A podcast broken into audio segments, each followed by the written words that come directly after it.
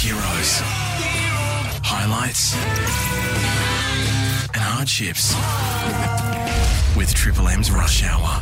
Welcome back to the Rush Hour with Gus, Jude, and Wendell, our 3H's podcast, Hero, Highlight, and Hardship. Boys, haven't we had some wonderful guests Incredible over the guests. last couple of months? Incredible. And this bloke is right up there. Danny Green, a great friend of our show, and obviously world champion boxer and Aussie hero. Danny, thanks so much for being on the 3H's podcast. My pleasure. Thanks for having me, lads. Mate, of course. Now let's start the ball rolling with a hero, mate. Is there a hero in the ring, outside of the ring, that you want to talk about that made such a massive uh, change and difference in your life? Yeah, without doubt. And um, it's been it's been he's been my hero for, for quite some time, and he's no longer with, with me. But uh, it's my father. You know, my father's my hero without doubt, and and, and I, I, I kind of identified that from a young age. I remember going when I was 15, 16, I'd be out and about and going home, and I'd do something whether it was fun or stupid or crazy or whatever. you know, the old man would be sitting in his bed at night reading a book, and I'd head in there on a Monday night and go, you know, whatever night it was, I was always in there having a chat to him. And I remember it vividly. It takes me back and it, and it reminds me of what I do with my son now. And I would just chat and talk. And I just always wanted to impress this man. Not impress him, but I wanted to, I, wa- I want, it's kind of hard, you know, as a son. You want your father's recognition. You want his adulation, his Yeah. respect, his love. Yeah. And because he put so much time into us kids, I was very, very fortunate to have a mother and father that, you know, that put so much time into us. And as we know, as, as, as older guys now with our own children, that's all kids want is time. And yeah, dad was my hero. He um, he was my biggest supporter. Um, he always backed me. He, he he pulled me up when I needed to. Um, you know, give me a clip when I needed to. And um, you know, I, I just never ever wanted to disappoint him, although I did many times um, when I was younger in my youth. Um, you know, he was always there for me, and um, he was a great mentor. He was a great role model. He he looked out for my mates. He showed me how to be a good mate. Um, he, he just taught me so many great values. He was very old school. He was a farmer back in the day. So come from the bush, and um, he didn't say a lot, but when he spoke, I listened. And without doubt, yeah, I get a bit emotional. I talk about my man because um, I wear his ashes around my neck, as all of us kids do. And I, I loved him dearly, and still love him, and miss him to bits. And without doubt, he was my hero. Danny, do you find Beautiful. some of the like your parenting sort of approaches, you know, draw from you know his his influence on you? Yeah, exactly, buddy. I um, you know, I I, I, I take a lot from how I was raised and try and instill those same firm values in my kids. And my children, you know, was around my father, so he had a great impact and influence on their life as well. And we still talk about him. He's, he had grey hair for so long, Yeah. he wasn't even called by his name. Mal was Snowy, and um, he was a bit of a legend because he was he was a football coach for a long time, and he was one of those dads who, you, you know, no one knew it, but he'd go and pick up the kid after school from his home and drop back after training who didn't have a father, who was going through a lot of trouble. He, he, he looked out for so many young blokes. And to this day, so many people come up to me and say, You don't know this, but your old man did so much for me when I was a young man. He changed the outlook, he changed the direction my life was taking. And that makes me so bloody proud. Yeah, beautiful. Danny, how, how did you get involved in boxing? Uh, my father. Yeah. So, um, yeah, it was my dad. He, he used to take me down the pub. He, he wasn't a fighter himself, but, you know, he used to fancy himself, um, you know, back in the day. And I think um, after a few tins uh, out in the Westonia pub out in the wheat belt, um, he never went looking for it, but I, I don't think he, he, he shied away. But, uh, you know, he loved boxing. And I remember watching my first world title, my first boxing fight. I was propped up at the bars in my pajamas. I was 12 years old when Fenech won his first world title against Satoshi Shingaki. And um, I remember thinking to myself, I want to do that. That's what I want to do. And yeah, he, he got me involved. His close friend, um, who was still close with me now, was my first boxing trainer. He got me involved with him. And when I had my first session with this man, I never looked back. And yeah, my father again um, changed the direction my life was taking by introducing me to a sport that we both loved. Danny, tell us some of the highlights. You've had such a glittering career in the boxing ring. Tell us what that big highlight of your career has been. Oh, geez, I had so many, so many magical moments. Um, I, I don't know, man. I, I think, I think the highlight was just before I'd be walking out to the fights.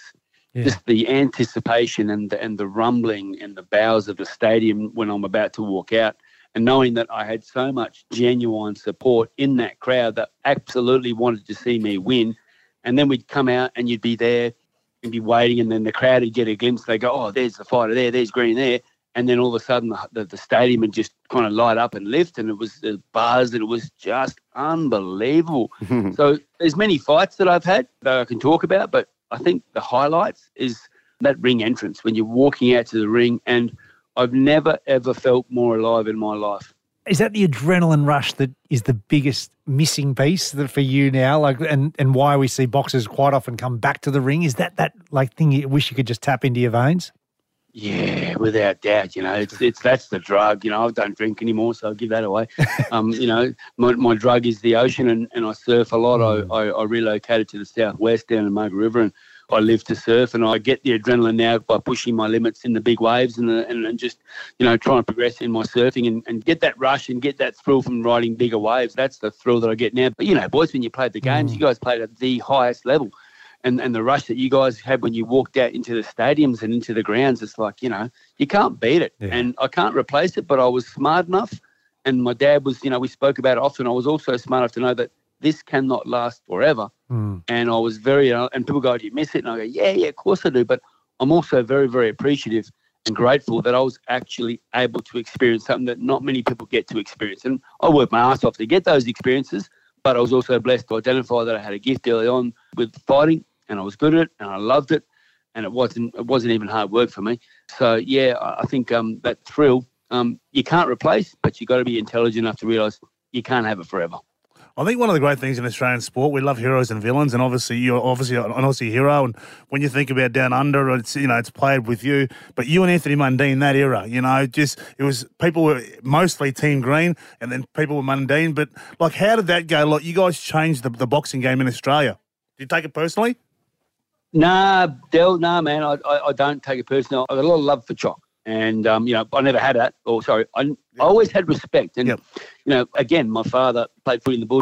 You know, he raised me knowing, you know, who the traditional owners of this land are. And they're black fellas, we're white fellas, we're different. Yeah. That's it. And, and, and this society going to tell me I can't call someone a black fella when I'm called a white fella? Don't tell me what to do. Yeah. It's, it's, I, I say it with the utmost respect. Mm. And so, you know, Choc and I had this mad rivalry, Mm. but it was never really personal. It was never racial. I think the media spun a lot of it. And Choc said some things that were kind of a bit, bit off tap and a bit probably, Yeah. you know, outlandish, but I, I never took any personally. All I care about is that I'm a better fighter than Choc. And he'll go to his grave saying the same thing. And that's where the, the genuine rivalry comes in. You can't fabricate what we did and what we had. We kind of dominated for, I don't know, 13, 14, 15 years in the pay per views. Um, you know, it was a, it was a it was a crazy run. And the first fight we had, it's the highest grossing pay per view of all time. Wow. I don't think that's ever going to get touched. And the second one is myself and Roy Jones, and the third one's myself and Choc's rematch, and they're still standing those records. And so, yeah, it was a crazy run. And Choc and I have, you know, seen each other in the past, and we have a lot of love and genuine respect for each other as athletes, as fighters, and as men. He's a he's a strong man. He was a premiership player in NRL, which is an in, incredibly one of the toughest games in the world. And then he crossed over to an, another incredibly tough sport and became a world champion in that. How can you fault this bloke? And mm. doesn't drink, doesn't do drugs, doesn't smoke. You know, he's a good role model for his people, good role model for anyone. Apart from, I guess he probably probably shoots himself in the foot a bit with what he says and how he says it. Yeah. I don't think Choc's delivery is the best, Yeah. but his intent isn't always bad. Like he's, a, you know, he's a humble dude, and you know we're different cats, but I have a lot of respect for the man. I know he has a lot of respect for me, and you know we'll go to our graves with that rivalry, and it's real, and that's I think why it was it was so contentious in the community because you had this, you know, this outlandish fella t- saying some crazy things, and I was, you know, a bit more mellow, uh, or not mellow, but I was, you know, I wasn't as, as I was vocal, but I, I I wasn't a wood duck either. I wasn't going to take shit, and um, so you know, it was what it was. It was a mad run, and I'm very grateful to have been one half of that. And you know, I think if I've still got my marbles in 20 years' time, and I'm still around in 20 years' time, I'll look back and go, "Wow, that was that was pretty incredible what we did." Yeah, I think you summed it up beautifully, mate. I mean, we've had some wonderful moments here on Triple M. Remember the fight we had up on top of the roof before you, you yeah. fought at the Sydney Entertainment Centre. I remember Greeny got me in nice and tight, and Matty Johns in one corner, MG's in the other. MG was meant to be my trainer, Yeah. but he wasn't. He wasn't training me very well. Yeah. But um, Greeny just got me in the corner. He said, "Gussie, I've got to give you a couple of punches here, so just get ready for it." I said, "Yeah, righto," and he just gave me a little halfer. Yeah, mate. oh, mate, knocked me off the socks, and then he dragged me in again. He gave me one on the other side. He said to make sure to balance the pain out. um, yeah, so we've always loved you, mate. Here, what about a hardship, Greeny? Because I think you summed up that Mundine green Yeah, jewel beautifully. yeah. Then, mate, that was so nicely put. What about a hardship for you, mate? I know we all go. You can't get to fifty without having some stuff go wrong. Any hardship you can tell us?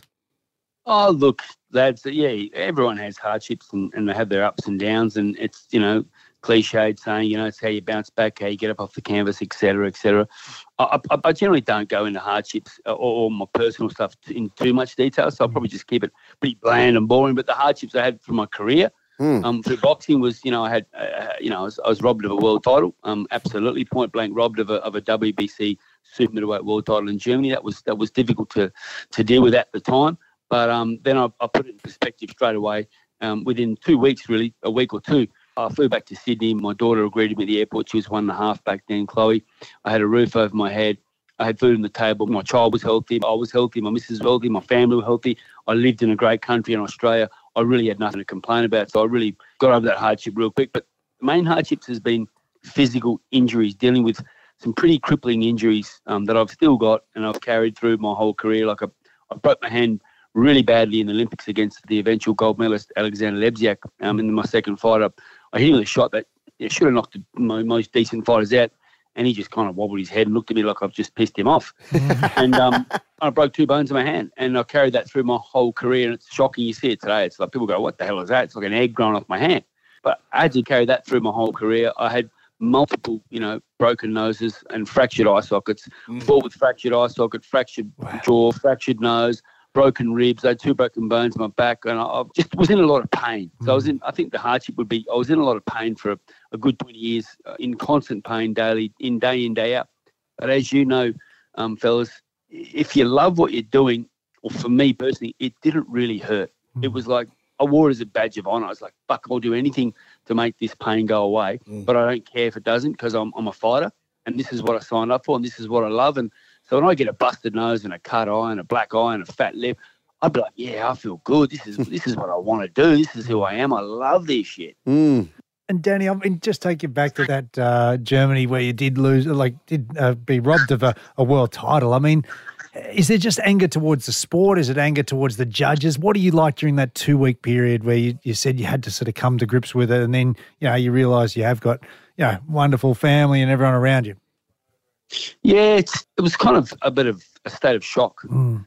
a disbelief. And then uh, as time goes on, you get clarity and you get a bit of wisdom.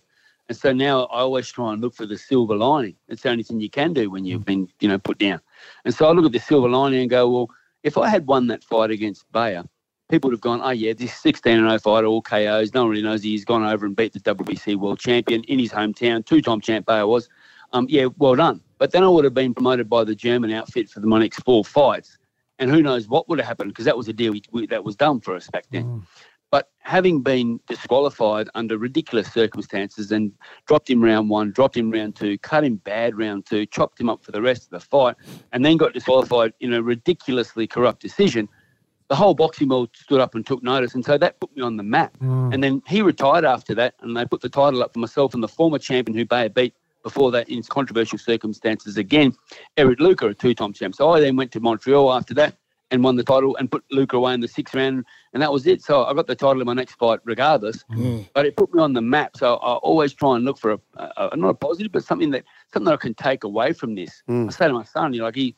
He, he wants to fight, and, and, and I don't want him to, but he's going towards that direction. He's mm. he's very good, and he's very dedicated and disciplined. He's a, and he's a, he's a he's a hard little, tough little bugger. He's, but he's also beautiful and sensitive and soft, which I love.